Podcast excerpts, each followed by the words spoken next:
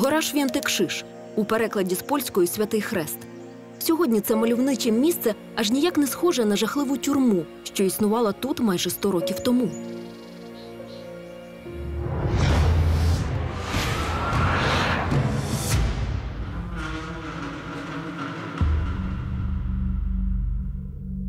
Вже 30 років Едвард Матіс водить екскурсії до Святого Христа. Каже, спочатку тут діяв монастир, згодом лікарня для залежнохворих, і аж потім поляки відкрили в'язницю. Сюди й доправили Бандеру після вироку. Умови утримання в'язнів були настільки жахливими, що тут майже щодня хтось вмирав.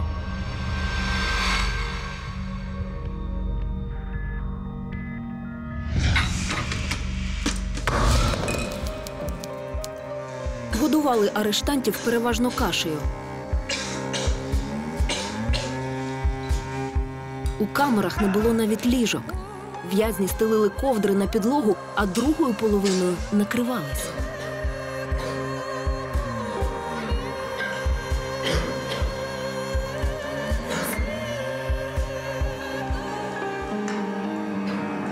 Слухаю тебе, сина мій. Я хочу сповідатись, бо грішний я. Бандера був дуже релігійною людиною. Не вистачає мені сили, щоб піти своїм шляхом. Тому кілька разів на рік до нього на сповідь приїздив капелан українських в'язнів отець Йосиф Кладочний. Згодом священик згадував, що під час покаяння Степан змушував охоронців триматися на відстані.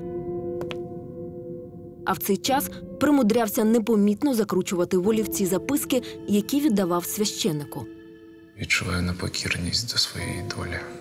Я потребую підтримки Господа нашого святого Таким чином він підтримував зв'язок з ОУН. Просіть за мене, святий Отче. Я теж буду просити. Бандера був цінним в'язнем. Начальник тюрми постійно боявся втечі. Тому незабаром йому вдалося домовитись зі своїм керівництвом про переведення Бандери до іншої в'язниці.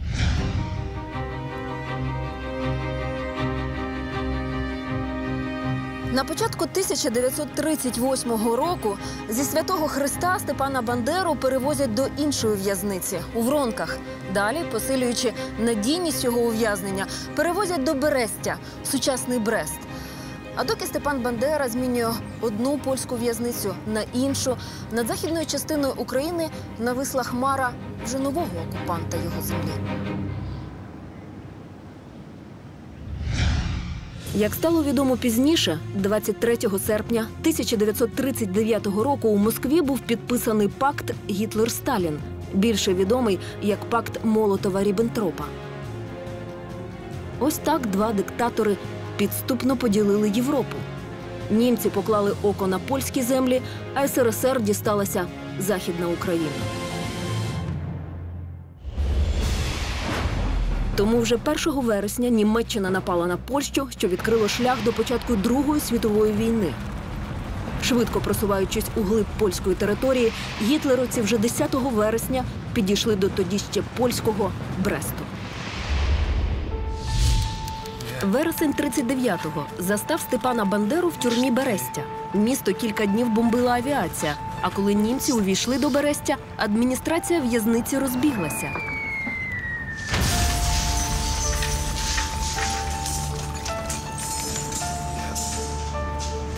Існує кілька версій щодо звільнення Бандери із тюрми.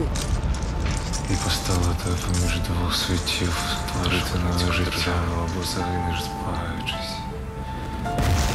За однією із них це сталося завдяки щасливому збігу обставин у зв'язку з початком війни. Він тут. Степан! Вставай. Ми вільні.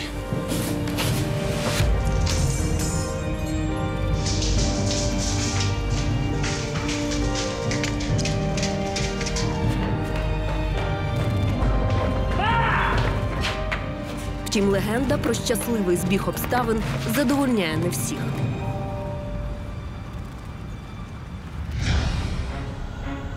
Німецький історик Франк Грєвка радить звернути увагу на факт, який на перший погляд ніби й не стосується самого Бандери. У 1939 році Абвер влаштував масштабні навчання для українських націоналістів. Бандери, звісно, серед них не було, бо він ще сидів у тюрмі. Втім, відомо, що одна група налічувала 270 осіб, а інша приблизно 600. Ці хлопці пройшли військову підготовку в Австрії. Їх готували як бойові групи для участі в нападі на Польщу. Так і сталося. У вересні 39-го року українські бойові загони разом з німецькими військовими зайшли до Польщі. У військовому архіві Фрайбурга нам вдалося знайти документ, який підтверджує правдивість цих слів. Архіваріус Фрау Боцет відібрала всі матеріали, що стосуються співпраці українських націоналістів з німецькою розвідкою напередодні Другої світової війни. І серед них знайшовся ось цей. Берлін, 15 червня 1939 року. Секретний документ командування Абвер стосується лише начальника. У рамках ухвалених Абвером 2 передбачено задіяти українських борців за свободу. На даний момент зібрано 160 придатних українців у гірському родовищі Дахштайн. Спочатку вони пройдуть слабку військово-спортивну підготовку. Згодом заплановано прискорене навчання. Щоб за два дні до визначеного моменту у бойовій готовності був загін із 500 вояків. Отже, цілком ймовірно, що з польської тюрми в Бересті Бандеру звільнили ті самі загони українських націоналістів, сформовані Абвером на початку війни. Чим скінчиться дружба українських націоналістів з нацистами? Гітлер з Вермахтом рахувався. А Вермахт був в якійсь степені проукраїнський. За що радянська влада знищить всю родину Бандер? Давай, танцуй! Слушай меня, сука. І як Бандера боротиметься за владу в ОУН? В якій якості ви хочете говорити зі мною? Бандера відповідає, як керівник діяльності Організації українських націоналістів. Тим часом радянський агент КДБ українець Богдан Сташинський крок за кроком наближався до розповіді про вбивство Степана Бандери. Через два года после того, как меня завербовали, мне удалось убедить руководство моей безграничной преданности идеям коммунизма. После успешного окончания обучения мне присвоили легенду и дали новое имя – Йозеф Лемон. Уже в 1954 я отправился в Восточный Берлин. Як з'ясувалося протягом слідства, майбутня жертва Сташинського мала занадто багато ворогів. Смерті Бандери хотіли поляки, його могли вбити німці. Але чому на це зважився радянський союз, і які на це були причини? Але перед тим як заглибитись у біографію нашого героя далі, варто повернутися на рік назад. Бо саме тоді в лавах ОУН сталася подія, яка знову матиме для Степана Бандери доленосне значення. 23 травня 1938 року із затишної кав'ярні Роттердама вийшов невисокий, елегантно одягнений чоловік із коробкою шоколадних цукерок у руках. Несподівано усередині тієї ночі щось клацнуло і миттєво пролунав вибух. Згодом у жертві теракту опізнали багатолітнього провідника ОУН, полковника Євгена Коновальця. В какое время суток вы должны были встретиться? Я уже отвечал на этот вопрос. Значно пізніше в цьому вбивстві зізнається радянський розвідник Павло Судоплатов, якого, до речі, після арешту Берії позбавлять волі самого. Георгий Васильевич, я свободна? Да, Людочка. Возьми моего водителя, метро уже закрылось. До свидания. На допитах екс-розвідника позбавлять сну.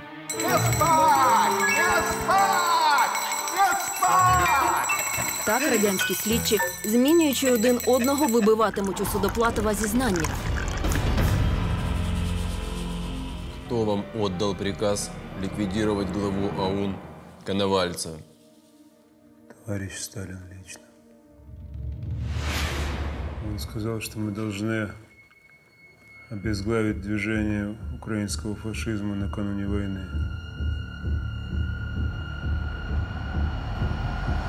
Змучений безсонням, радянський розвідник зізнався, що розробляючи теракт, Сталін порадив використати слабкість коновальця до шоколадних цукерок. Згодом судоплатов домовився про зустріч з коновальцем у Роттердамі в ресторані Атланта.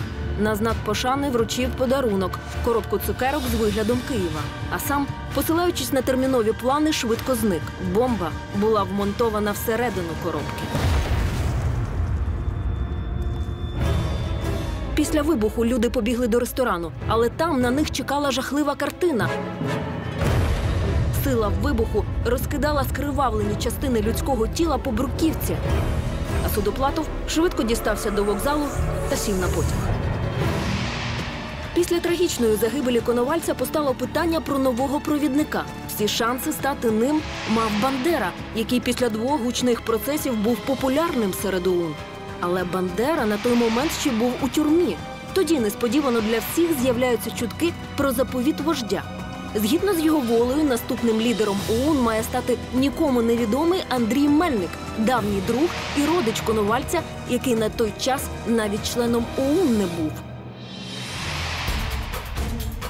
В архіві ОУН у Києві зберігається найбільше матеріалів, які проливають світло на події того часу. Коновальця був такий портфель, який не просто був портфель, там знаходилися найважливіші документи, і він опечатував. Коли Коновалець загинув, коли вже все це діло затихло, спитав, а де портфель? Коли, врешті-решт, вони отримали портфель, а печатка була зломана. Можливо, там був дійсно якийсь документ, е, який можна е, розуміти як заповіт. Так чи інакше, у 1939 році на черговому великому зборі ОУН в Італії Андрій Мельник був обраний головою проводу офіційно. Тим часом звільнений із польської тюрми Степан Бандера повертається до вже радянського Львова. Протягом двох тижнів він намагається налагодити підпільну діяльність ОУН, але згодом все ж таки вирішує залишити Україну, аби не наражатися на небезпеку. Тому нелегально перетинає кордон і їде до Кракова.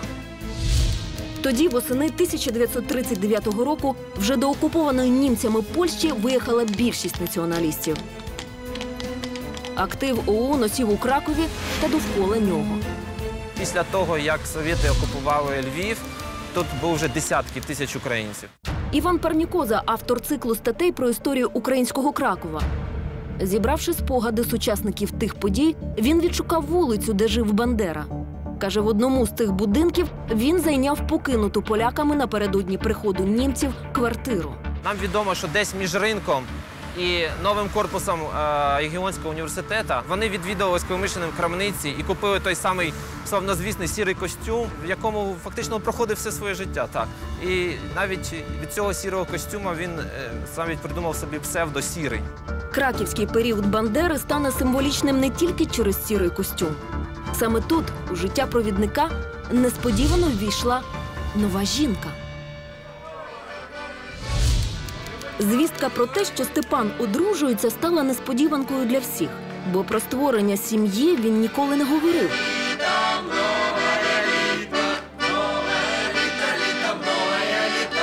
Можливо, давалися в знаки ще не загоєні рани колишніх жіночих відмов. А можливо, на це від ідейного Бандери просто не вистачало часу.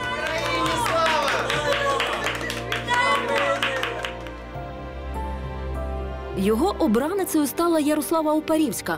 Познайомились у Кракові на одному з підпільних зібрань ОУН, а через два місяці несподівано для всіх вирішили взяти шлюб.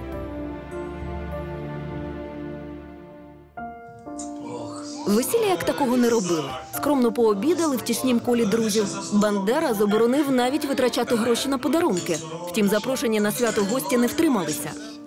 Степане. Дякую, брате. Але. Але не варто було. Не ті зараз часи.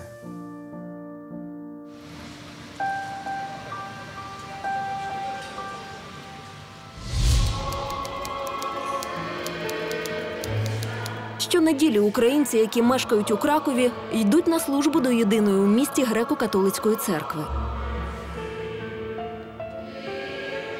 Так було і тоді, в 40-х роках минулого століття. Степана та Ярославу вінчали у цій церкві. Кажуть, ще до весілля один із друзів Бандери запитав наречену: А чи знаєте ви, за кого йдете заміж? З ним нелегка справа буде. А вона посміхнулася і сказала: Знаю, і дуже хочу вийти за нього.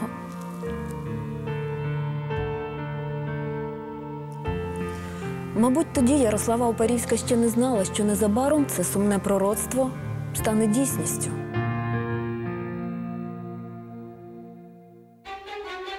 Дружина Бандери була серед тих українців, які, тікаючи від радянської окупації, перебралися зі Львова до Кракова. Як і він, вона була донькою священика і понад усе мріяла про дітей та сім'ю. Відомо, що у Кракові молоде подружжя Бандер проживе близько року. Тут народиться їхня перша донька Наталя, але незабаром щасливе сімейне життя скінчиться. У ліжку з борцем. Чи була Ярослава Бандера щасливою у шлюбі? Я тебе кохаю. Чи знала вона про коханок свого чоловіка? Назовите мне фамилии и имена женщин, с которыми Бандера поддерживает интимную связь. І як жінка змусила агента КДБ Сташинського зізнатись у вбивстві Бандери? Тогда у нас появился план побега.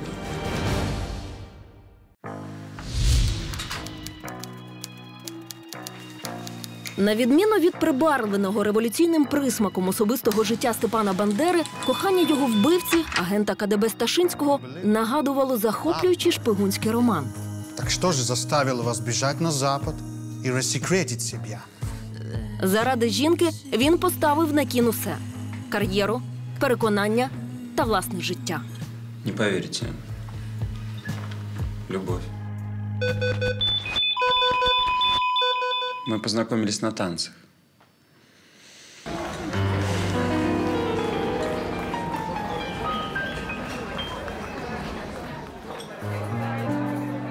I was so high, I did not recognize the fire burning in her eyes, the chaos that control my mind. Whispered goodbye, and she's got on a plane, never to return again always in my heart. I tried my best to fit her appetite, keep her coming. Дозвольте запросити вас на танець. Try to keep her satisfied. Я Йозеф Лемон, переводчик. Она, она обычная немецкая девушка. Инге Поль. Парикмахер.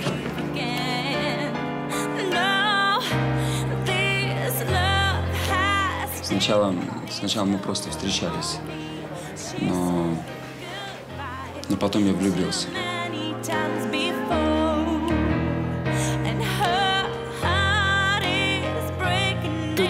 Сташинський ще не знав, що ця фатальна жінка незабаром змінить усе його життя. І саме через неї увесь світ дізнається, хто і за що убив Степана Бандеру.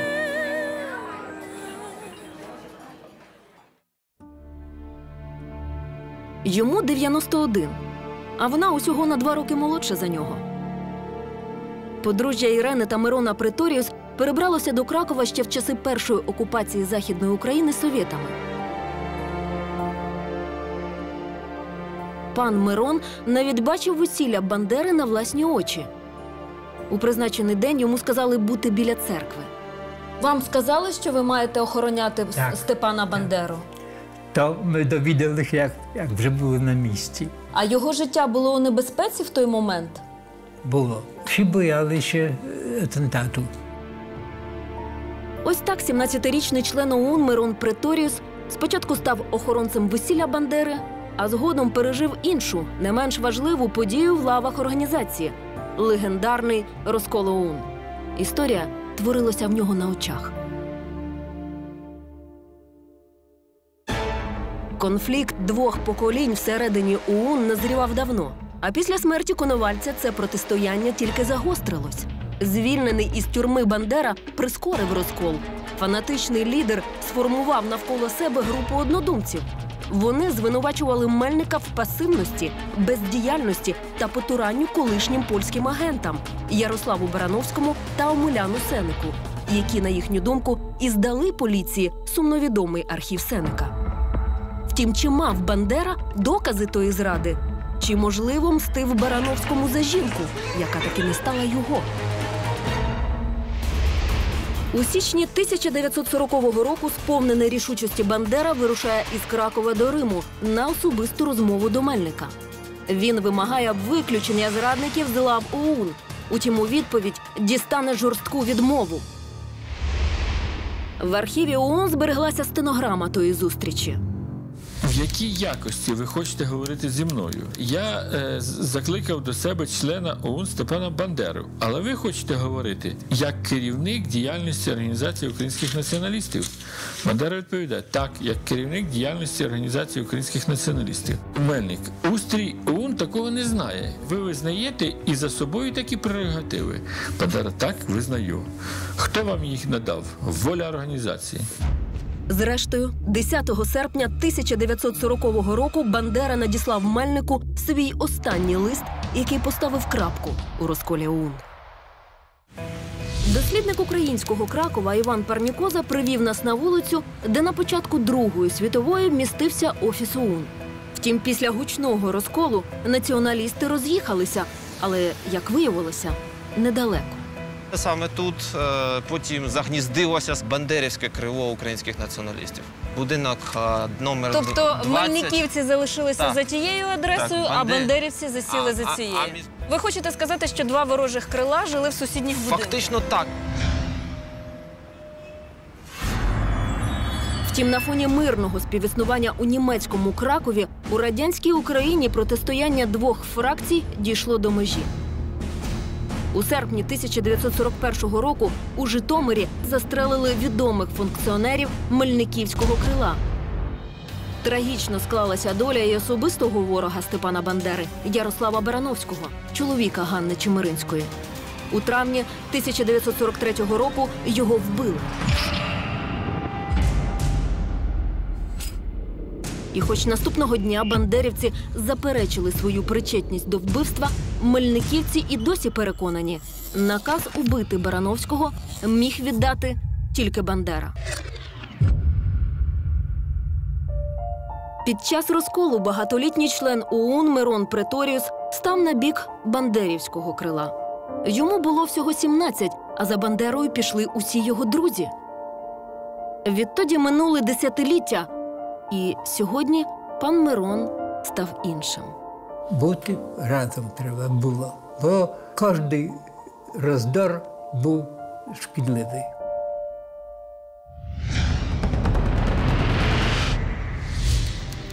Додаткові деталі конфлікту між Мельником та Бандерою можна прочитати у протоколі допиту полковника німецької розвідки Ервіна Штольце.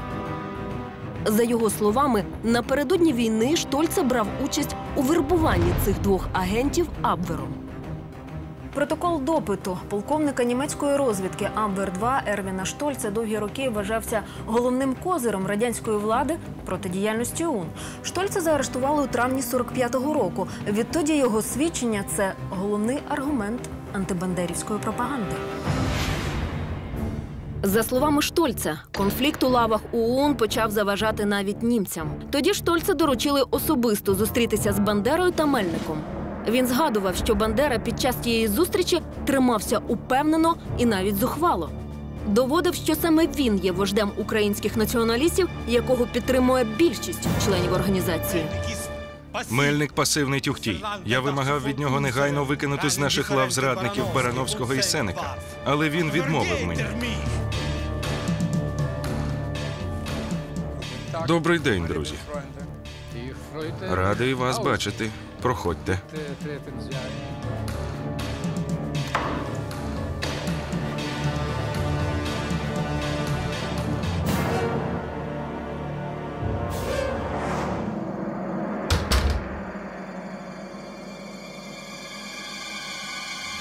Коли Бандера пішов, Мельник почав звинувачувати опонента у кар'єризмі. Він пообіцяв Штольце залагодити конфлікт і помиритися з Бандерою. Але згодом полковник німецької розвідки зрозумів, що примирення не буде. Якщо Мельник, за його словами, був інтелігентною та спокійною людиною, то Бандеру Штольце характеризував як кар'єриста, фанатика та бандита. Але чи говорив на допитах Штольце правду? Говорит, что Бандеру невозможно было примирить. Адже заарештували німецького розвідника офіцери головного управління радянської контррозвідки СМЕРШ вже наприкінці війни. І ймовірно, на допитах йому було не солодко. Давай.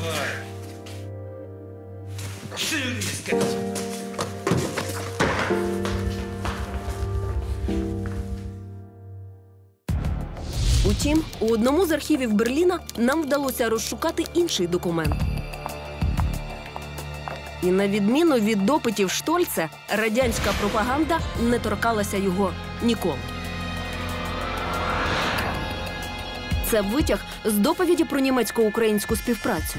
У ньому автор дає характеристику чотирьом українським діячам, на яких німці робили ставку напередодні війни: Скоропадському, Левицькому, Мельнику та Бандері. Найцікавіше про двох останніх. Мельник одна з двох одночасно діючих провідників ОУН. Абсолютна посередність. Бандера другий теперішній провідник ОУН. Без страху довів, що в організації діє багато сумнівних осіб та польсько-французьких агентів. Барановський, Сеник, Сціборський. А Мельник їх усіх тримає біля себе. Саме тому виник розкол. Бандера керує ідеальною для нас частиною членів ОУН. Отже, німці підтримують саме Бандеру, і тільки у ньому вони бачать потрібного їм помічника під час майбутньої війни. Але чи розумів це сам Бандера? Про що писав Бандера Гітлеру? Сьогодні ми розкриємо цей секрет. Скільки коштуватиме служба націоналістів у Вермахті? Сумма ежемесячно составляла І за що радянська влада знищить всю родину Бандер? Пиши.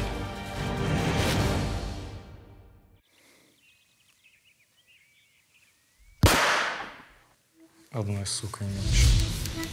Вам известна причина вашего ареста?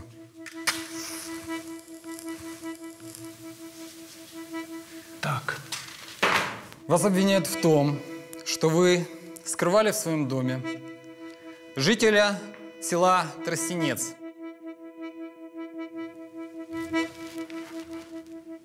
который скрывался от органов советской власти.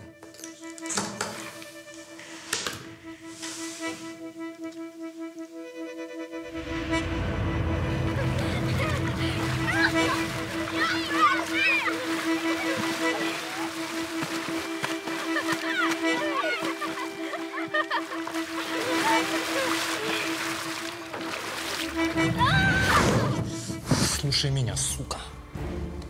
Нам с тобой в бирюльке играть некогда.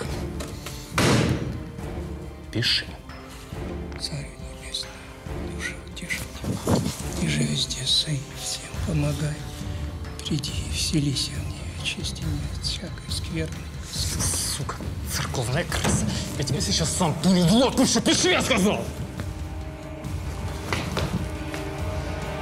Подпишет.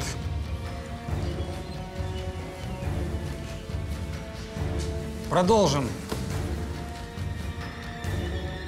Все ли ваши дети являются членами ОУН?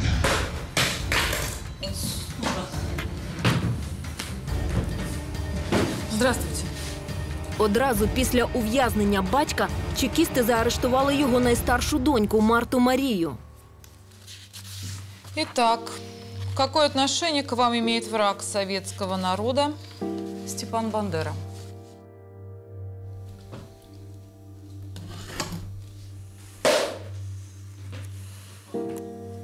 Степан мій молодший брат. Угу, ясно.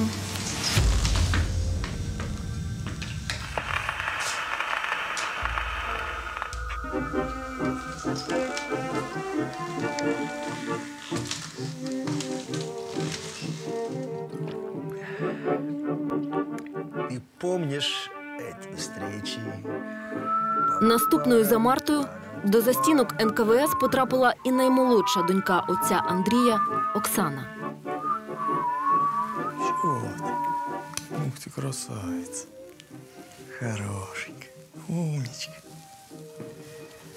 Не бойся, чего ты боишься? Ручки болят, да?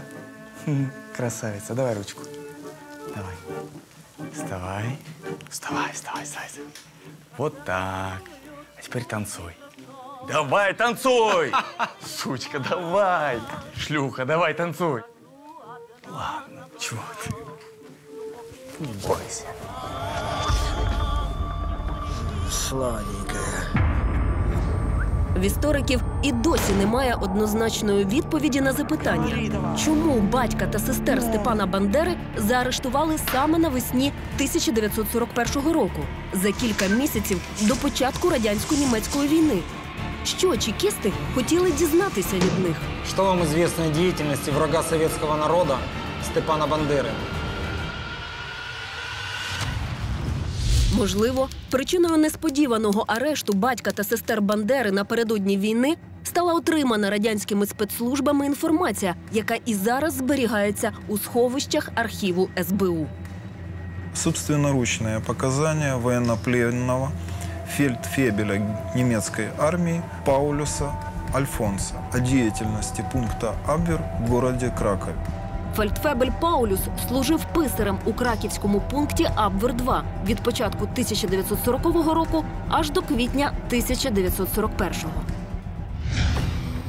Виявилось, що за п'ять місяців до початку війни з радянським союзом між німецьким вермахтом та ОУН Бандери була досягнута домовленість про військову підготовку дружин українських націоналістів, більше відомих як Нахтігаль та Роланд. Треба додати, що разом із німецькими офіцерами батальйонами керували призначені Бандерою українські націоналісти. Нахтігаль очолював Шухевич, а Роланд побігущий. У протоколах допиту фельдфебеля Паулюса йдеться саме про це. Ко мне был направлен некий Фабер, который должен был получать ежемесячно деньги для бандеровцев. Фабер передавал вышестоящим инстанциям фамилии всех украинцев, желавших поступить в немецкие учебные лагеря. А є суми, які він їм платив тут цікаво. А ось.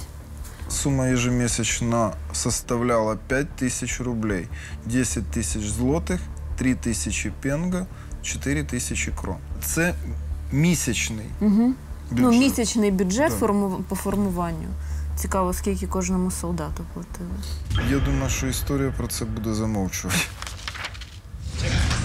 Допити отця Андрія тривали менше місяця, і вже 8 липня 1941 року відбувся суд Виновным себя частично признаю. То есть в том, что я разделяю мировоззрение организации украинских националистов. Что же касается тактической установок этой организации, я не разделяю. И в этом себя виноватым не признаю. А далі жорстокий і невиправданий жодним законом вирок. Именем Союза Советских Социалистических Республик с 1941 года 8 июля военный трибунал приговорил Бандеру Андрея Михайловича подвергнуть высшей мере уголовного наказания расстрелу.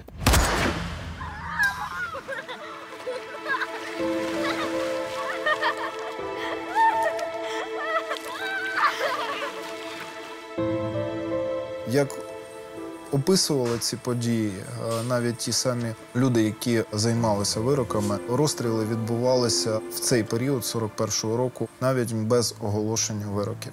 Просто виводили людину в коридор. Вона навіть не підозрюючи, що її ведуть на смерть, не обертаючись з пістолета ТТ, проводили вистріл в скроню. І отака от довідка підшивалася в справу, і на цьому доля людини закривалася. Ну чого це ви так довго? Ходімо, вже вилазьте, а?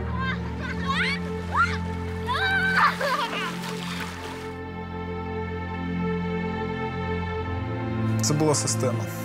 Система, е, яка ламала долі не тільки е, пересічних людей, але ламала долі е, і самих катів.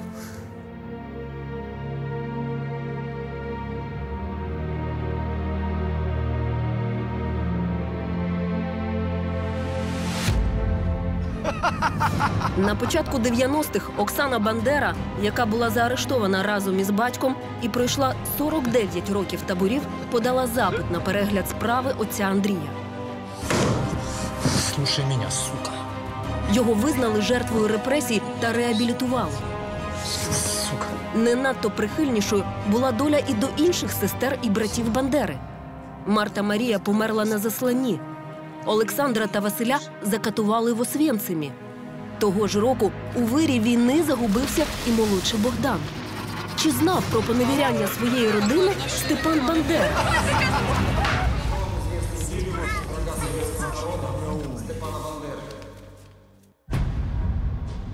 Відтоді, як Богдан Сташинський зізнався у вбивстві Степана Бандери, життя його рідних так само перетворилося на пекло.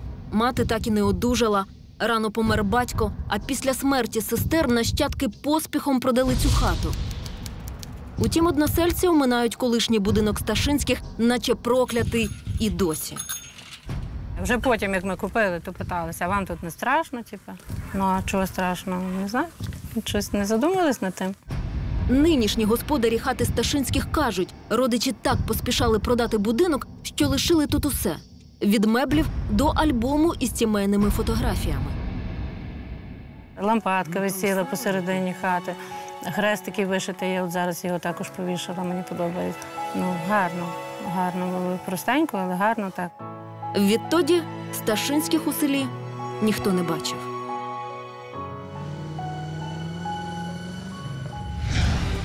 Чого бояться родичі Сташинських і Бандери зараз? Я знаю, що таке перший відділ. Справжня роль Степана Бандери в історії УПА. Ваш батько був командиром цілої армії, а вся слава дісталася Бандері. Історія великого розчарування. Останнє слово щодо України завжди за Адольфом Гітлером.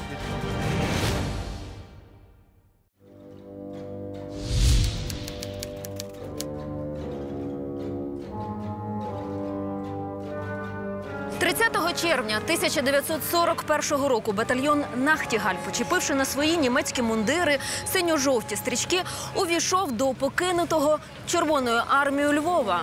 А до полудня було зайнято усі стратегічні об'єкти, в тому числі і радіостанцію. Разом з батальйоном українських націоналістів до Львова війшла і німецька армія. Але поки німці були зайняті встановленням своєї влади у місті, бандерівці того ж дня проголосили акт відновлення української держави, що стало справжнім сюрпризом для нацистів. Схоже, того дня на площі ринок було так само людно, як і сьогодні. Акт зачитували з цього балкону колишнього будинку товариства просвіта. Тому з Юрієм Шухевичем ми домовились про зустріч тут, у самому серці Львова. І хоч він не був свідком тих подій, часто чув про них від батька. З цього балкону е, Ярослав Стецько проголосив акт, де було сказано, що ми відновлюємо ту державу, яку, яка була проголошена 24-м універсалом Центральної Ради. Оригінал акта відновлення української держави дожив до наших днів. Правки і підпис зроблені рукою Ярослава Стецька. Волею українського народу організація українських націоналістів під проводом Степана Бандери оголошує відновлення української держави, за яку поклали голови цілі покоління найкращих синів України. Сьогодні історики по-різному оцінюють зміст цього документа. Хтось надає йому епохального значення, інші наполягають на черговому доказі зради. Бо, хоч незалежність і була проголошена без згоди окупантів, бандерівці все одно дотримувалися чіткого курсу співпраці з німцями. Відновлена українська держава буде тісно співдіяти з націонал-соціалістичною Великонімеччиною, що під проводом Адольфа Гітлера творить новий лад в Європі і світі та допомагає українському народові визволитися з під московської окупації. Хай живе суверенна соборна українська держава. Хай живе Організація українських націоналістів. Хай живе її провідник Степан Бандера. З огляду на це виникає логічне запитання: чому Степан Бандера не проголосив цей акт особисто? Насправді того дня провідника у Львові не було, а причини своєї відсутності він ніколи і нікому не пояснював. Увесь цей час Бандера залишався в Кракові. Однак з липня німці мали розмову з ним. Зберігся протокол. З нього ми знаємо, що унтерстат-секретар Кунт запитав у Бандери, навіщо було проголошено незалежну українську державу? Адже завжди йшлося тільки про військову співпрацю. Бандера відповів, що українці брали участь у німецькій окупації тільки для того, щоб боротися за незалежну Україну. Тобто йому було все одно, що цю війну веде Німеччина, що до неї було втягнуто радянський союз. У Бандери не було розуміння політичного масштабу того, що відбувається. Наприкінці зустрічі Кунт підсумував: хай там що станеться, але останнє слово щодо України завжди за Адольфом Гітлером. Отже, сподівання на підтримку нацистів у створенні незалежної України виявились помилковими. Втім, визнати це важко навіть сьогодні. Гітлер з Вермахтом рахувався. А Вермахт був е, в якійсь степені проукраїнський. Е, Десь підтримував стремління українців, політичні. Не використовував, як думаєте, у своїх, скажімо, якихось Ну, може, амбітних у, цілях. Може, у своїх амбітних цілях, але ті амбітні цілі в той момент збігалися з нашими цілями. Та події, які розгорнулися вже після проголошення маніфесту, підтвердили, керівництво Рейху не мало жодного бажання створювати незалежну Україну. А щоб посадити союзників, які несподівано для Гітлера вийшли з-під контролю, Бандеру разом з однодумцями заарештували і доправили до Берліна. На жаль, з цього моменту ми змушені залишити поза увагою великий розділ нашої історії. А саме подальшу долю батальйонів Нахтігаль і Роланд, трагічну розповідь про сотні закатованих у радянських тюрмах українців, дискусії щодо участі членів ОУН у єврейських погромах у Львові, історію утворення УПА. Але всі ці надзвичайно важливі події української історії не матимуть безпосереднього стосунку до постаті самого Степана Бандери, оскільки до України він вже ніколи не повернеться, і його особиста участь у них буде неможливою. Утім, про все по порядку. Після арешту чоловіка у Кракові Ярослава Бандера з кількамісячною донечкою на руках була змушена поїхати за ним до Берліна. Оселилася вона на Дальманштрасе 8. Колись на місці цієї новобудови була одна із квартир ОУН. У цей час Ярослава листувалася з рідними в Україні, і саме завдяки цим листам і стали відомі подробиці життя Степана Бандери у той період.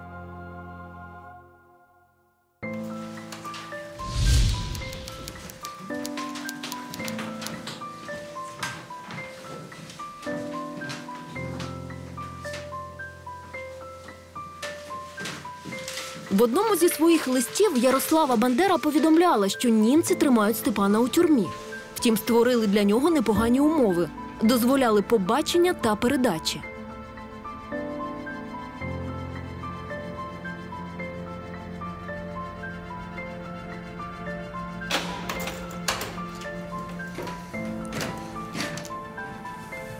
Haben 20 Minuten. Щоправда, говорити можна було тільки німецькою.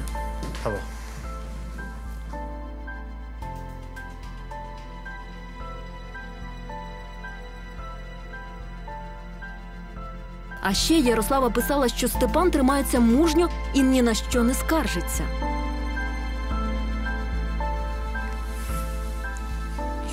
Я приготувала твій улюблений пляцок з чорницею та принесла свіжі газети.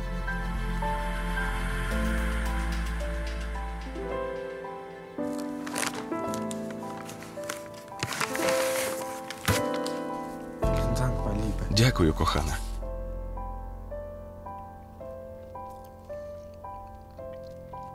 Стер Українські?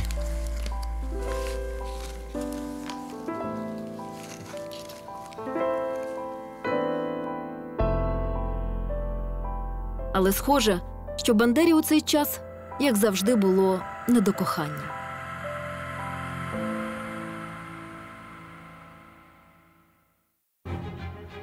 Колись за цією брамою діяв елітний військовий підрозділ, що підпорядковувався Гітлеру. Після війни прагматичні німці створили у цих стінах архів, де зберігаються документи з особистої канцелярії фюрера. Серед них знайшлися і такі, що стосуються лідера українських націоналістів Степана Бандери. В око впадають кілька десятків рукописних листів, адресованих його величності Адольфу Гітлеру. Вони написані українцями з окупованих Німеччиною територій. Люди просять фюрера звільнити лідера українських націоналістів з під арешту та повернути до України. Під деякими з них до 200 підписів. Отже, віра у Гітлера ще жила. Але найбільше мене зацікавив лист, підписаний особисто Степаном Бандерою. Про що Бандера писав Гітлеру? Довгий час зміст цих листів залишався таємницею для багатьох українців, але сьогодні ми розкриємо цей секрет. Ваша високість тільки що отримав зі Львова повідомлення про те, що українська земля Галичина приєднується до генерального губернаторства Польщі. Як велика Німеччина досягла об'єднання усіх своїх земель під проводом вашої геніальної величності, так і для нас є метою об'єднання всіх українських земель. Далі Бандера висловлює жаль з приводу відділення від України території Буковини та Бесарабії.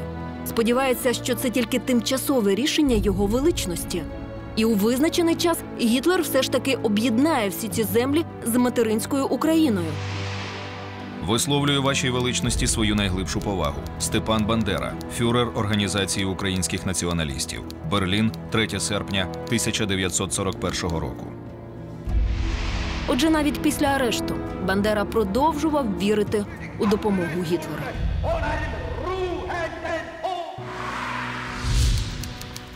Сьогодні містечко Оранієнбург виглядає досить мирно та затишно.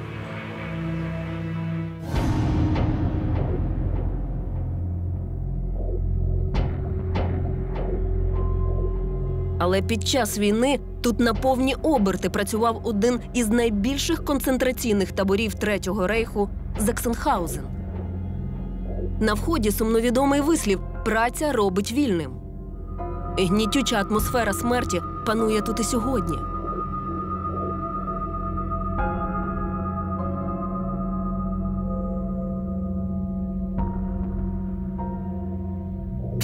У Заксенхаузені дещо, що відрізняло його від інших таборів. Тутешні в'язні ділилися на звичайних і особливих. У ролі привілейованого арештанта потрапив сюди і Степан Бандера після тюрми.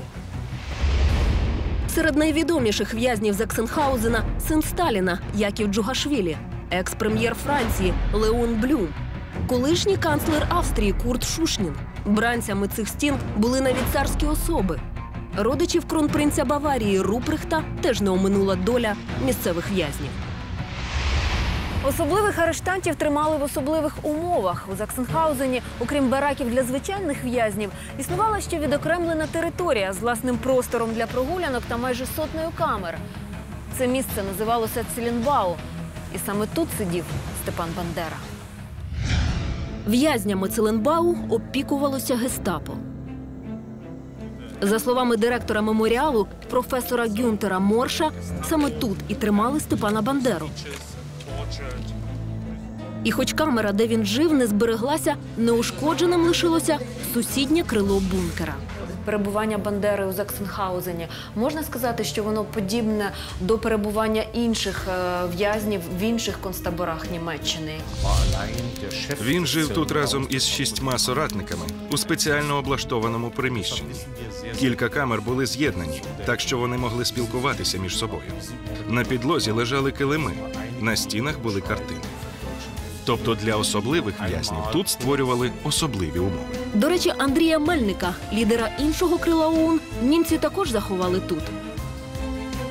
З огляду на це виникає питання, чому Гітлер створив особливі умови для українських націоналістів, а потім раптом звільнив їх. Це сталося у вересні 1944 року. Про звільнення Бандери свідчить внутрішній документ табору. Це важливо, бо інші особливі в'язні, як, наприклад, Яків Джугашвілі, були переведені. Що Бандера пообіцяв німцям за своє звільнення? Шеф СС Бергер вже чекає на вас. Я буду готовий за кілька хвилин. Які секрети Бандери ховають архіви радянських спецслужб? Жена Бандеры является самой несчастной женщиной. Он бил ее ногами, когда она была беременной. Справжня роль Степана Бандери в діяльності УПА. Від кінця 41-го року по 44-й рік Бандера не має уявлення, що робиться в Україні. Упродовж десятиліть в нашій свідомості діє незламна формула. ОУН дорівнює Степан Бандера, дорівнює УПА. Принаймні кілька поколінь сучасних українців переконані, що ініціатором створення української повстанської армії є Степан Бандера. Але чи так це насправді?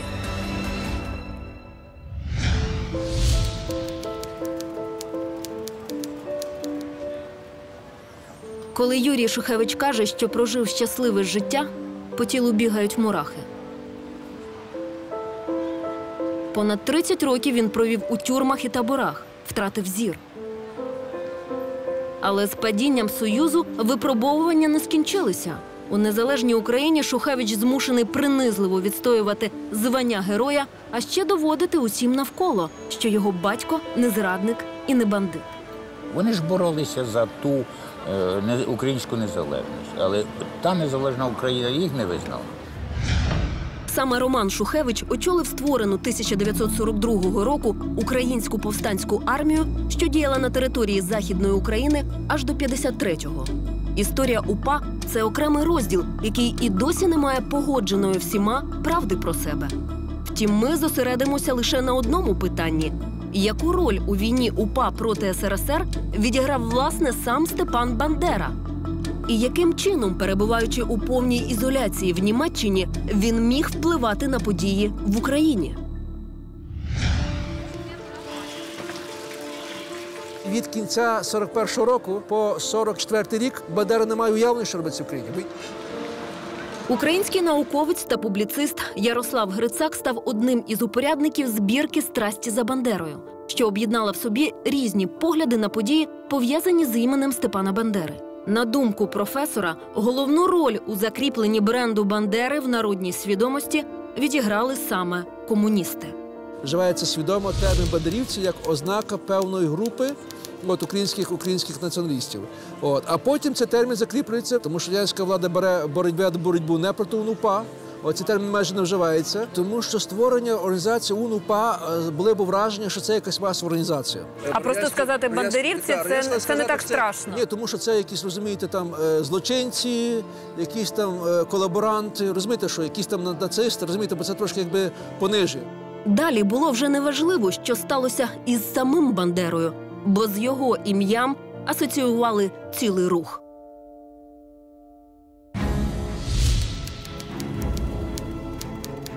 Сьогодні історія українських повстанців налічує аж 100 томів так званого літопису УПА, виданих у різні роки. У них зібрано гігантську кількість фотографій, карт, ілюстрацій. Це офіційні та особисті документи керівників УПА, мемуари польових командирів та рядових бійців. Але цікаво, як часто тут трапляється прізвище Бандери. Наприклад, у біографічному показчику до 26-го тому ім'я Бандери згадується понад 20 разів, і то здебільшого в ідеологічному контексті.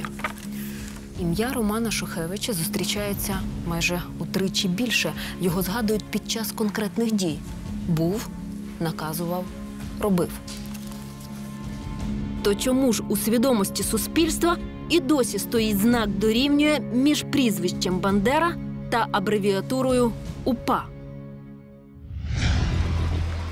Тут боротьбою не він керував і не впливав реально. Знаєте, по-перше, підпілля. Це характерно завжди. Справжнім керівником підпілля є та людина, яка є на місці і реально керує, а не е, ті, які є за межами. Ваш батько був е, командиром цілої армії, а вся слава дісталася Бандері. Що ви скажете з цього приводу? Це справедливо? Ви знаєте що? На це я вам відповім так. В історії дуже часто бувають такі несправедливості. Помилки бувають.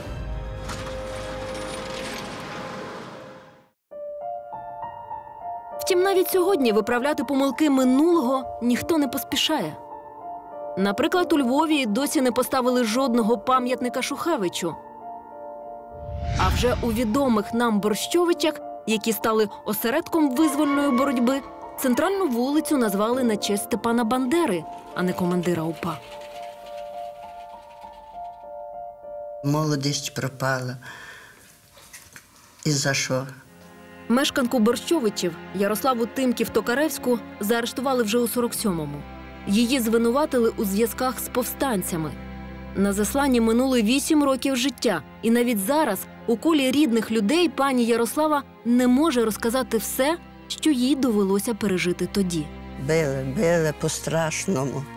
Розібрали до гола, кинули на підлогу, а там вже та підлога була з круглею. Так били, що я вся чорна була. Тому, коли вже після звільнення пані Слава дізналася страшну правду про свого односельця, так і не змогла пробачити йому вбивства людини, що назавжди стала для неї символом. А якби ви його зустріли Сташинського от зараз, ви б йому щось хотіли сказати в очі? Я би йому плюнула тільки. Нічого би я йому сказав, не сказав. Ну як можна так зробити?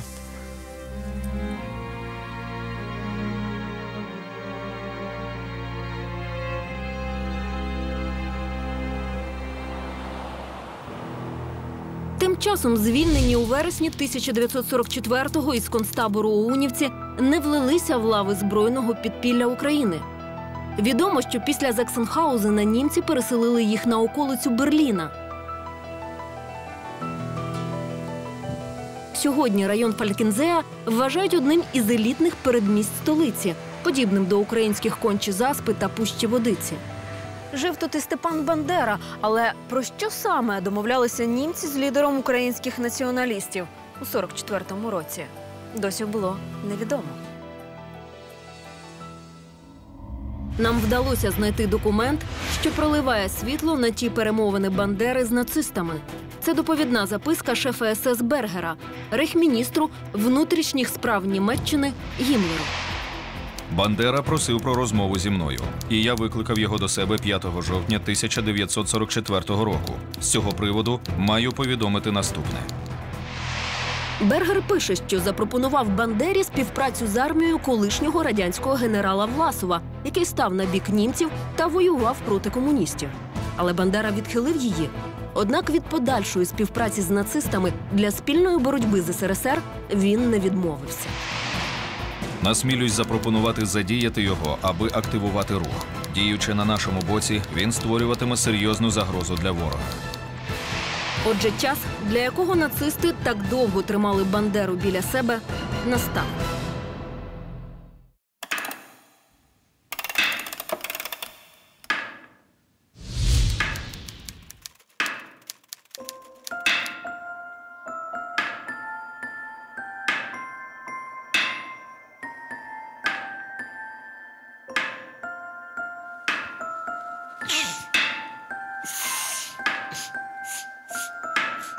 Частково світло на події того часу проливають і матеріали справи Володимира Бандери, сестри Степана.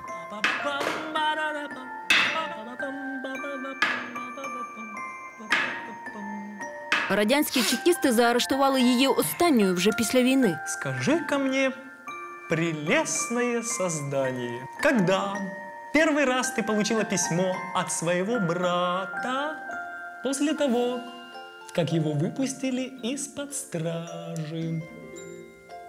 На черговому допиті тиснули на неї психологічно. Я листів від брата не отримувала. Ймовірно, щоб довести до божевілля.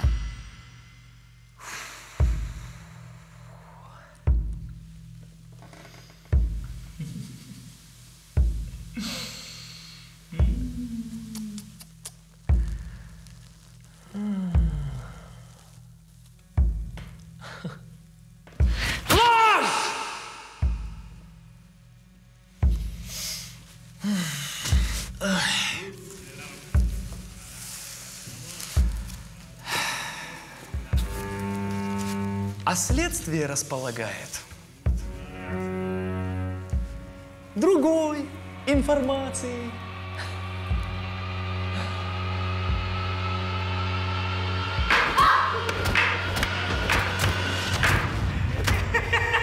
Згодом, уже в камері, Володимира раптом усвідомила, що той чекіст знав про Степана багато що і без її свідчень.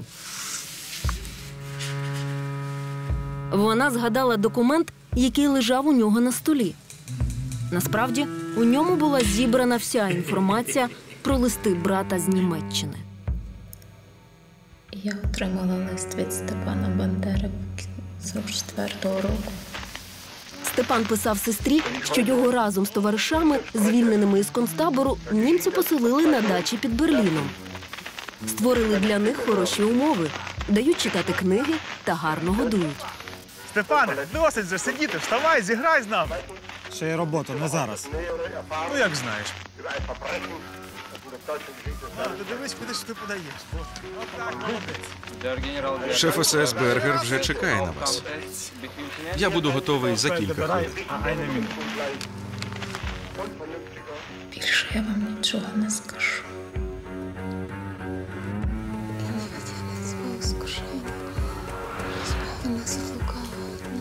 Військовим трибуналом МВС Володимиру Бандеру було засуджено на 15 років заслання до Сибіру. Да буде воля твоя, як на небі, так і на землі. Після закінчення терміну вона повернулася до України, померла і похована у стрию. А свого брата Степана, наскільки відомо, вона більше ніколи не бачила.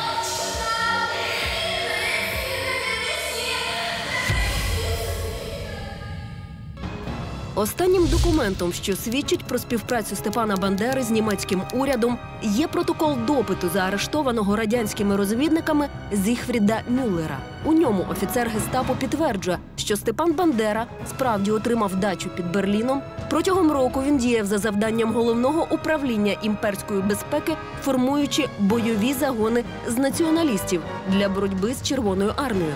Але з наступом на Берлін радянських військ у квітні 1945 року несподівано зник. Втім, від кого ховався Бандера вже після війни? Только он меня заметил, я э, поднял э, оружие, завернутое в газету. Чому в СРСР хотіли його смерті найбільше? Расскажите, где живет Бандера со своей семьей? І Нюрнберг, якого не було. Нюрнбергський трибунал та ОУН – черговий міф радянської пропаганди, не розвінчений до сьогодні.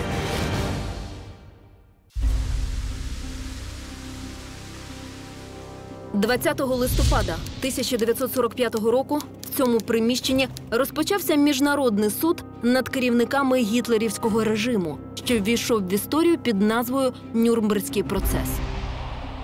Ім'я лідера українських націоналістів Степана Бандери лунало тут також. Нюрнбергський трибунал та ОУН – черговий міф радянської пропаганди, не розвінчений до сьогодні. Матеріали процесу складають аж 42 томи. З них радянські ідеологи надрукували тільки сім. Решта таємниця для багатьох і нині. Відомо, що напередодні процесу всі сторони-учасниці домовились про видання матеріалів чотирма мовами: англійською, німецькою, французькою та російською. Але чомусь саме радянська версія виявилася найкоротшою. Конфлікт між сходом і заходом став дуже помітним під кінець процесу. Тому, можливо, радянську сторону не задовольнив результат Нюрнберзького процесу. І вона вирішила не публікувати усі матеріали. У радянському варіанті Нюрнберга ніколи не публікувався і ось цей документ від 1941 року, виданий Гітлером напередодні арешту українських націоналістів після проголошення акта відновлення української держави. Встановлено, що рух Бандери готує повстання в Райхскомісаріаті, ціль якого створення незалежної України. Всі активісти руху Бандери мають бути негайно арештовані і після ґрунтовного допиту таємно знищені як грабіжники. Звичайно, оприлюднення цього наказу похитнуло б радянські звинувачення щодо співпраці ОУН з нацистами. Але найцікавішими в неопублікованих протоколах Нюрнберга є свідчення вже відомого нам полковника Ервіна Штольца. Ервіна Штольце тут не було. Його свідчення були включені до процесу, але їх презентувала радянська сторона. Виявилося, що свідчення полковника Абвера на процесі зачитував радянський генерал на прізвище Зоря. Самого Штольца в Нюрнберзі ніхто не бачив. Майор Воробьев последние данные внес в письмо Я думаю, мы можем начинать. Саме тому історики сперечаються і досі. Чи можна довіряти протоколам допитів Штольца? Когда и при каких обстоятельствах вы познакомились с лидерами украинских националистов Андреем Мельником и Степаном Бандерой? Wo und unter welchen Umständen haben Sie die beiden ukrainischen Nationalistenführer Andrei Melnik und Stepan Bandera kennengelernt? Я брав участь у їхньому вербуванні Абвером 2 ще на початку війни. А у вироці Нюрнберзького трибуналу ані Степан Бандера, ані організація українських націоналістів серед винних не згадувалися. Втім, полювання на Бандеру радянськими спецслужбами тривало і надалі.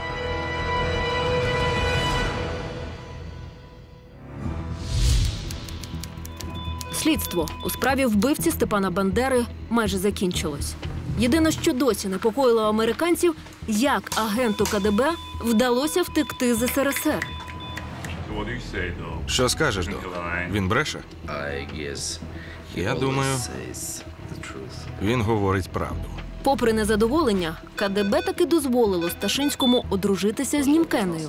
А у 1960 році, вже після виконаного завдання, його разом з дружиною повернули до Москви. Мы приехали в Москву. Для подружжя почався складний період. Інге було важко звикнути до союзу. Вона весь час плакала і вмовляла чоловіка втекти на захід. Я и сам чувствовал, что мои отношения с КГБ становятся все напряженнее, и за мной все время следят. Потом Инге, Инге забеременела, и ей разрешили поехать рожать к родителям в Германию. Тогда у нас появился план побега. Через півроку після народження сина від дружини надійшла трагічна телеграма. Петро помер, прошу приїхати. Не відпустити батька на поховання власної дитини не наважились навіть у КДБ. Утім, з цього відрядження вбивця Степана Бандери так і не повернувся. З моменту втечі з під домашнього арешту в Берліні в родині Бандер також почався складний період. У 46-му Ярослава народила сина Андрія. Увесь цей час родина житиме під різними прізвищами. Ховаючись, вони змінять кілька місць. Під час цих післявоєнних мандрівок Європою у родині Бандер народжується третя дитина донька Леся. Це був непростий період для всіх. Діти часто хворіли, Ярослава нервувала. Так тривало аж до 54-го року, доки Бандера не перевіз свою родину до Мюнхена. Ось так у симпатичному містечку на півдні Німеччини оселилася звичайна німецька родина. І ніхто навколо навіть не здогадувався, ким був насправді цей непримітний зовні чоловік.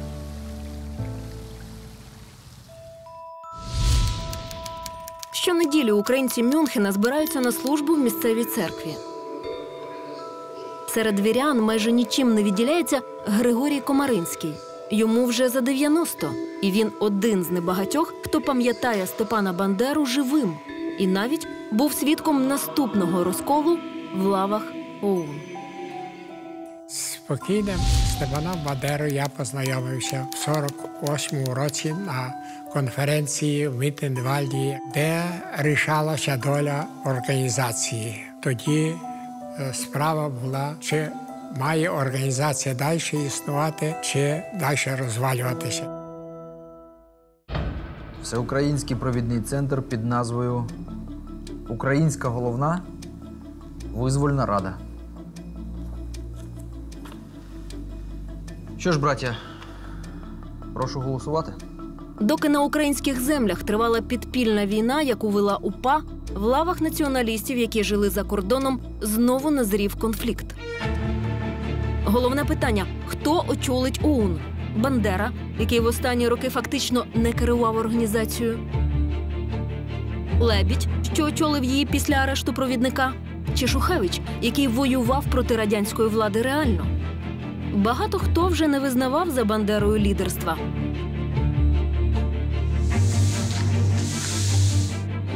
Учорашні однодумці звинувачували його в нерозумінні справжньої ситуації в Україні через тривале життя за кордоном.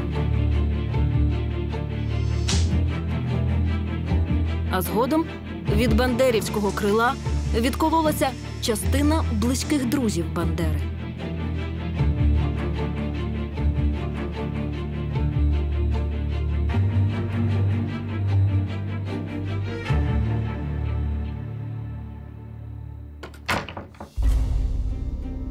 То, що закидає йому, що він не був, так мовити, поінформований, що в країні діється, то я вважаю, на мою на мій погляд, є неслушно, бо багато, так мовити, е, іммігрантів були на імміграції, так само, які теж не знали, що в країні діється. І опозиція не знала, що в країні діється. До 47-го року ще кур'єри проходили з України. Але вже після 40, 47-го року вже не приходили. Ворожнеча між таборами ОУН тривала ще багато років і зійшла на нівець насамперед через смерті, задіяних у тій історичній драмі осіб. Один із її учасників Андрій Мельник доживав останні роки у Люксембурзі. Тут його і поховали.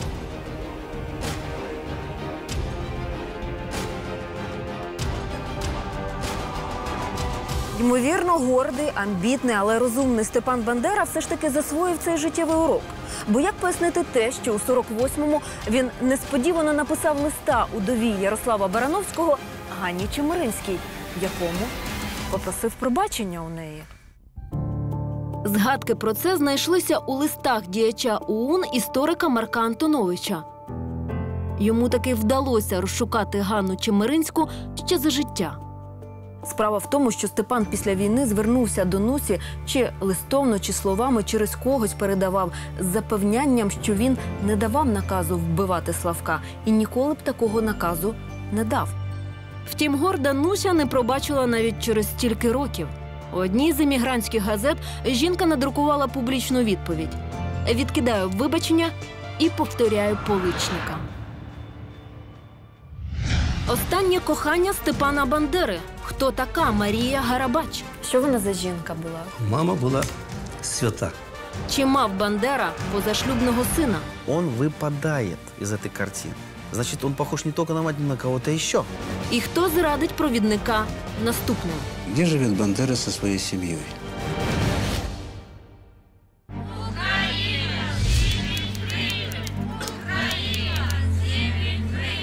Українська громада Мюнхена завжди була активною. Щоб привернути увагу німців до сучасних подій, українці влаштовують мітинги. Україна ще не вмерла і не вмре. Серед протестувальників завжди можна побачити цього літнього чоловіка. І хоч народився він та прожив життя в Німеччині, Україна ніколи не буде йому байдужа. Андрій Куцан, зять Степана Бандери. Слава Україні! Героям слава! Разом з Наталкою, старшою донькою Бандери, Андрій Куцан прожив щасливе життя. У шлюбі народилося двоє дітей. Утім, на жаль, з життя Наталя пішла рано. Тому пан Андрій єдиний, хто з розповідей дружини знає кожну вулицю Мюнхена, пов'язану з ім'ям провідника. У квартирі на Крайтмарштраси 7 Бандера жили кілька останніх років. Вони жили скромно, бо Бандера е, сказав так, що гроші е, потрібні є на визвольну боротьбу, а не е, люксусове життя моєї родини. За які гроші жила родина Бандери? Ярослава е, не працювала, бо вона мусила опікуватися родиною. А Степан Бандера він діставав гроші Як пра- працівник е, організація давала певні е, фонди для працівників організації. На перший погляд, життя провідника в Баварії нагадувало типове буття емігранта. Здавалося, що активна політична діяльність Бандери зійшла на нівець. Збереглося чимало світлин родини з відпочинку. Втім, його непримітне життя мало і інший бік. Амбітний Бандера і надалі намагався повернути свій авторитет. А незабаром радянські спецслужби отримали чергове нагадування про нього. Руха! Не боись, не боись. Руку держи! Считай, что это витамины. Я и сам эти иголки не люблю. Так не выпасть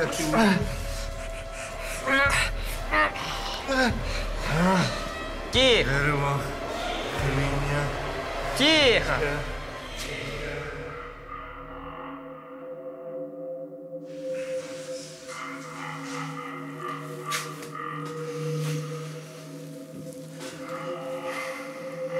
Ждать долго? Думаю, нет. Нет.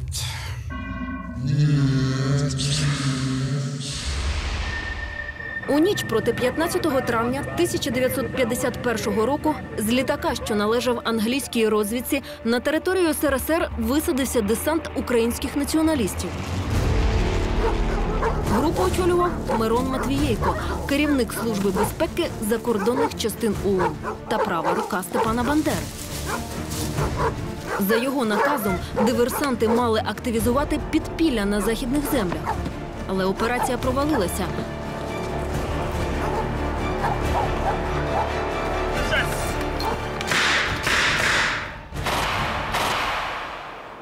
Матвієйка заарештували, і він почав говорити. Расскажите, где живет Бандера со своей семьей? Бандера и его семья живут в Мюнхене под фамилией Опель. Справа Мирона Матвієйка зберігається в архіві Служби безпеки України.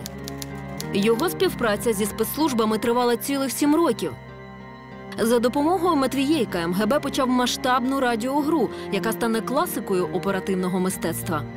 Її основною метою буде дезінформація з закордонних частин ОУН. А у червні 1958 року Матвієйка несподівано відпустять. Мирон Матвієйко не був засуджений, був помилуваний як е, людина, яка допомогла Радянському Союзу в е, боротьбі проти ОУН. Втім, окрім виконання суто шпигунських завдань, Мирон Матвієйко розповів слідчим МГБ чимало пікантних подробиць з життя свого провідника. До речі, сам Матвієйко доводився Бандері кумом. Його дружина була хрещеною сина Андрія, тому добре знала Ярославу і часто навідувалась до них у гості. Жена Бандеры является самой несчастной женщиной на свете. Она рассказывала моей жене и жаловалась на Бандеру, что он бил ее ногами, когда она была беременной. Але найбільше уваги Матвієйко приділив так званій пристрасті Бандери до жінок. Вопрос. Назовите мне фамилии и имена женщин, с которыми Бандера поддерживает интимную связь. Ответ. Это жена Евгения Горобач Мария, 30 лет, живет в Мюнхене, Гунделинденштрассе, 13. Там Бандера бывает очень часто. Как к этому относится ее муж? Муж ее делал вид, что он ничего не замечает, но и он, надо сказать, человек также отрицательный. Когда он был финансовым референтом закордонных частин ОУН, он в это время совершил немало злоупотреблений. Бандера, осведомленный о злоупотреблениях Горобача, не принимал никаких мер к тому, чтобы привлечь его к ответственности. Досить детальний аналіз документів, співставлення зі свідченням, іншими джерелами може дати повну відповідь. Чи це була суто спланована радянська пропаганда, чи це були справжні факти, які подавав е, Матвієнко в описі про Бандеру. Журналістське бажання розгадати черговий секрет Степана Бандери привело мене на ту саму вулицю Мюнхена, яку зрадник Матвієйко назвав на допиті Гунделінденштрасе 13. І на превеликий подив з'ясувалося, що тут і зараз живе людина на прізвище Гарабач. Чи справді у лідера ОУН був роман з дружиною свого соратника? Тут є Бандера, мама і тато. Що сталося з дружиною самого провідника? Пані Ярослава захворіла психічно. І чому Бандеру так боялися в СРСР? В ті часи у радянському союзі діяла навіть окрема програма з антибандерівської пропаганди. Яскравий приклад книга радянських журналістів Володимира Біляєва та Михайла Рудницького. Характеризуючи українських націоналістів, автори використовують цікаву лексику: жовто-блакитна сарана, націоналістична погань, недобитки, покидьки та фюренята. Сам Бандера, за їхніми словами, Попович терорист, який, перебуваючи в еміграції, продає наркотики. Світ побачили також кілька брошур за авторства Мирона Матвієйка під назвою Чорні справи за ЧОУН. Але чому радянська влада докладала так багато зусиль, щоб очорнити лідера маленької організації, який вже багато років жив у вигнанні?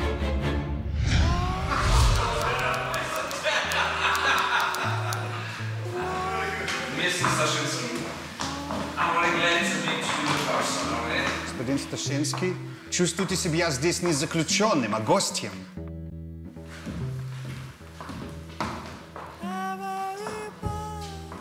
Присаживайтесь.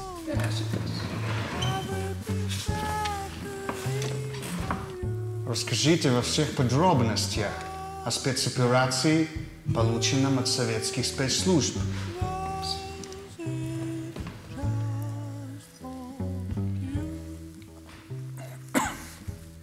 Для, для выполнения задания мне переслали э, секретное оружие. Это, это был э, легкий алюминиевый цилиндр, м, 2 сантиметра в диаметре и около, около 15, около 15 сантиметров в длину. Начинкой э, э, этого устройства э, была ампула с ядом, абсолютно без вкуса и, и абсолютно без запаха. При нажатии на курок цилиндр э, выстреливал тонкую струю э, отравленной жидкости. To do this job, I was given a secret weapon. It was special lightweight aluminum cylinder. Як вам вдалося підійти до Бандери так близько? Адже відомо, що він мав охорону. Я долго следил за Бандерой. Он очень часто бывал без охраны. И в тот самый день он, он тоже был один. I've been watching Bandera for a long time.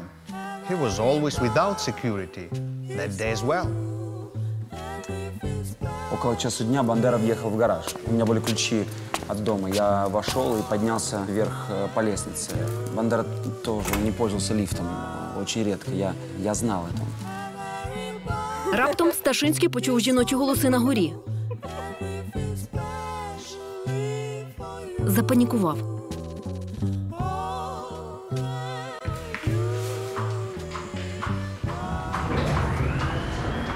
У цей момент сусідка з верхнього поверху пройшла повз нього, недовірливо оглядаючи чужинця. А через кілька секунд на сходах з'явився і сам Бандера. Буквально через секунду я, я, увидел, я увидел Степана Бандеру. Он, э, э, он стоял с пакетом продуктов э, в правой руке и левой рукой пытался, пытался достать, ну, по-моему, это были ключи. Как только он меня заметил, я э, поднял э, оружие, завернутое в газету, и э, выстрелил сразу же из двух стволов ему в лицо.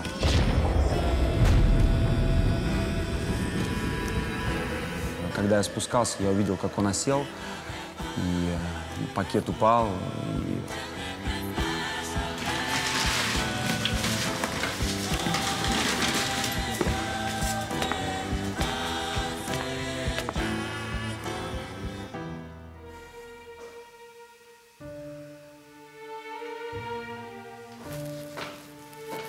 Пильна фрау все ж таки запідозрила щось недобре і недаремно. На сходах під'їзду вона знайшла свого сусіда Штефана Попеля, непритомного Але ще живого жінка викликала швидку.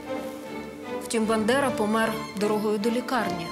Розпочалося слідство, яке мало всі шанси зайти у глухий кут, якби вбивця не здався у руки правосуддя сам. І нарешті долі двох тепер вже історичних персонажів переплелися.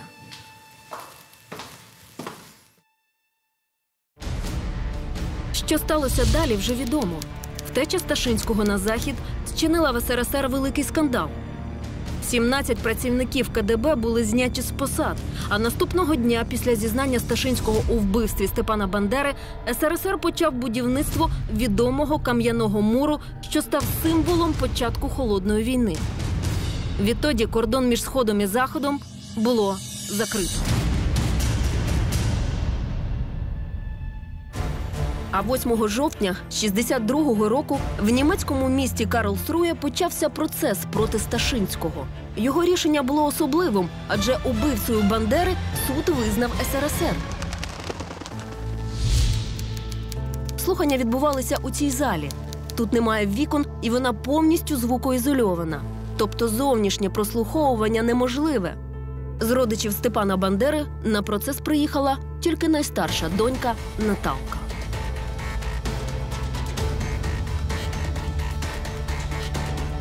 А через два тижні від початку процесу було оголошено вирок вісім років тюремного ув'язнення. Подальша доля Богдана Сташинського і досі овіяна таємницею.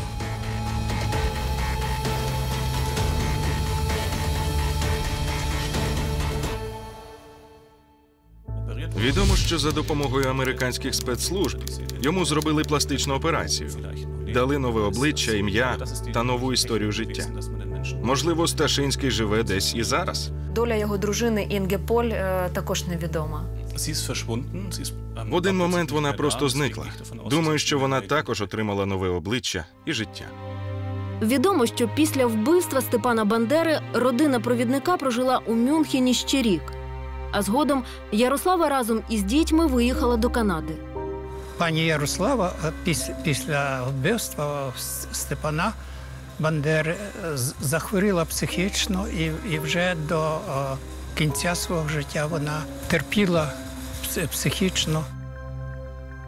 Це саме було також і з Лесією Бандерою. Вона попала в депресію і психічно е, вона вже Не вийшла з нею. так.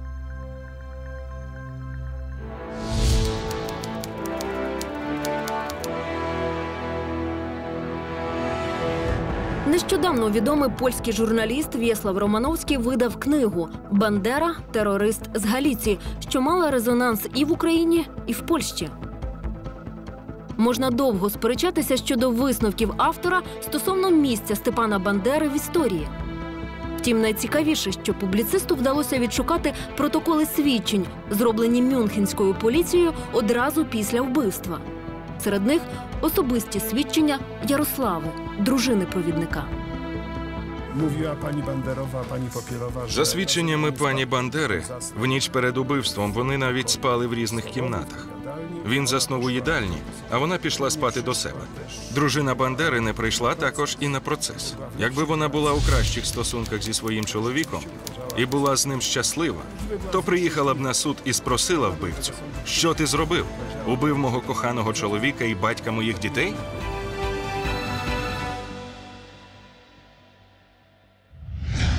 Чого бояться родичі Бандери і нащадки Сташинського сьогодні? Сьогодні ще не час, щоб перепоховати діда на Україну. Про які секрети минулого в родині Бандер не згадують?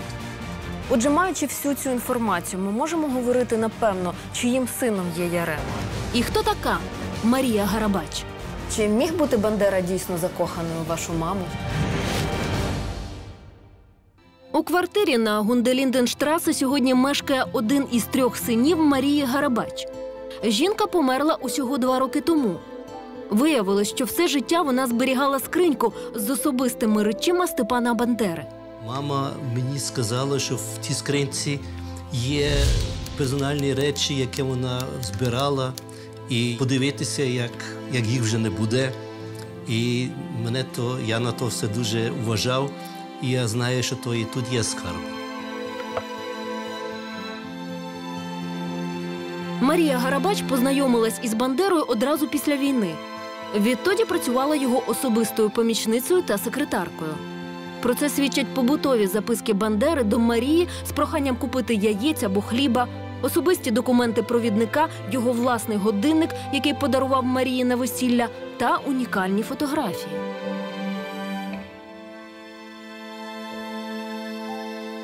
Є Бандера, мама і тато.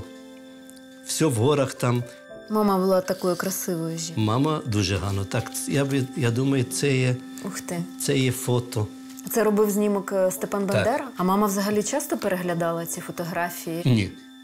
Я вам кажу, мама про то не говорила. І батько також. Чи міг бути Бандера дійсно закоханою у вашу маму? Я не думаю, що Бандера собі міг дозволити. Ви мого батька не знали, що там щось, що Бандера якусь гітару крутить з мамою. Йому би то добре, на добре не вийшло. Бо Бандера е, фізично, аби батько був імпульсивний, він не мав ніякої шанси. Але чи наважилися б батьки розказати своїм дітям таку правду? І схоже, що цей секрет Степана Бандери і досі надійно захований від чужих. Утім, на цьому історія стосунків Марії та Степана не скінчилася. Серед мюнхенської діаспори і досі блукає чутка, що один із трьох синів Марії Мецек Горобач, ймовірно, міг бути сином Степана Бандери. Але тут вам про це ніхто не скаже вголос. Виявилося, що Степан Гарабач знає про це також. А одного разу тема позашлюбного зв'язку Гарабачів з Бандерою торкнулася особисто його. В одній з програм німецького радіо несподівано сказали про це вголос. що я є нешлюбний син Степана Бандери, а доказом тим є, що я маю на, бороді таку, таку ямку. Але тої ямки можна перевірити нема. І тато казав одиноку ямку, яку мій син має, і він має її десь інше. І ми так сміялися.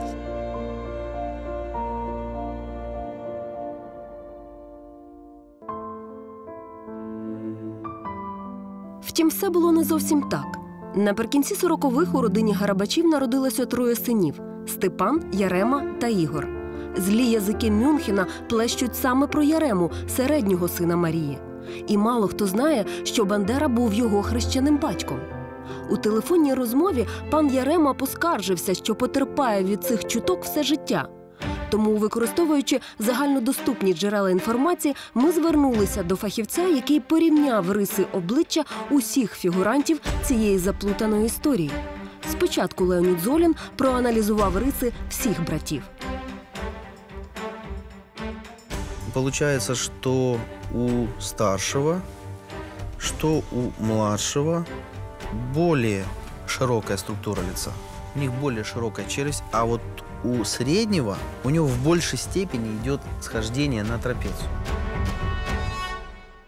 На більш пізніх світлинах видно, що два брати взяли цю форму обличчя від матері. Ярема ж успадкував від Марії, на думку фізіогноміста, тільки форму носа. Не збігаються у двох братів з Яремою і інші ознаки. Он выпадает из этой картины. Значит, он похож не только на мать, но на кого-то еще. Давайте порівняємо його з його батьком. Аналіз облич Євгена Гарабача, батька Яреми та Степана Бандери засвідчив спільні риси контуру. Втім, у Яреми відмінна від батька посадка брів, форма очей та ротова зона. Если бы это было криминалистическое расследование, то это было бы достаточным основанием для того, чтобы подозревать и перейти к генетической экспертизе. Але е, нинішні герої цієї історії, я так розумію, не готові до цього. Однако у нас есть Так, що интересный можемо вариант. ми зробити? Хорошо бы посмотреть на, на деда. У нас є фотографія а, батька Степана Бандери, отця Андрія. А, Чи можемо ми її порівняти з е, портретом Яреми? Чи знайдемо ми там спільні ознаки? Виявилось, що з батьком Степана Бандери, отцем Андрієм, середній син Марії Гарабач має найбільше спільних ознак. Тут збіглись і форма лоба, посадка брів, форма очей та контур обличчя. Вопрос, конечно же, остается открытым, но все основания для того, чтобы более серьезно, более пристально относиться к этой версии Втім, витягати скелети із шаф сьогодні не зацікавлений ніхто. І нехай цей секрет Степана Бандери так і залишиться нерозкритим. Щосуботи онук Степана Бандери Орест веде своїх дітей до української школи в Мюнхені.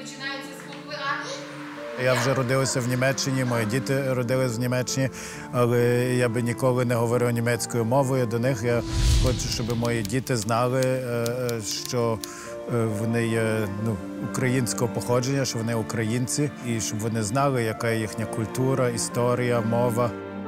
Якщо скласти маленькі батьківщини кожного з нас, то вийде прекрасний край, ім'я якому Україна.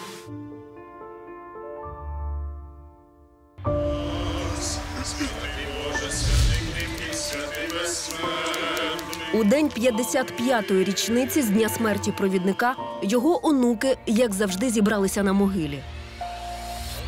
Урочистість моменту затьмарив тільки скинутий вандалами хрест. А це означає, що всі розпочаті кілька років тому дискусії щодо перепоховання Степана Бандери в Україні сьогодні припинилися. І родина знову проплатила оренду місця на цвинтарі Вальдфрідгоф ще на кілька років вперед. Не збираються до України найближчим часом і онуки. Переїхати на Україну жити, то ми конкретно над тим ніколи не роздумували. Ми тут в Німеччині е, добре і радо живемо. Все ж таки маємо українське суспільство. Їздимо на Україну час від часу, але е, я думаю, жити ми будемо тут. Ця жінка погодилась на зустріч тільки за умови бути невпізнаною. І навіть перефарбувала волосся напередодні. Вона племінниця Богдана Сташинського, яка після смерті матері поспіхом продала хату у Борщовичах і втекла від тавра родички вбивці Бандери аж на інший кінець країни.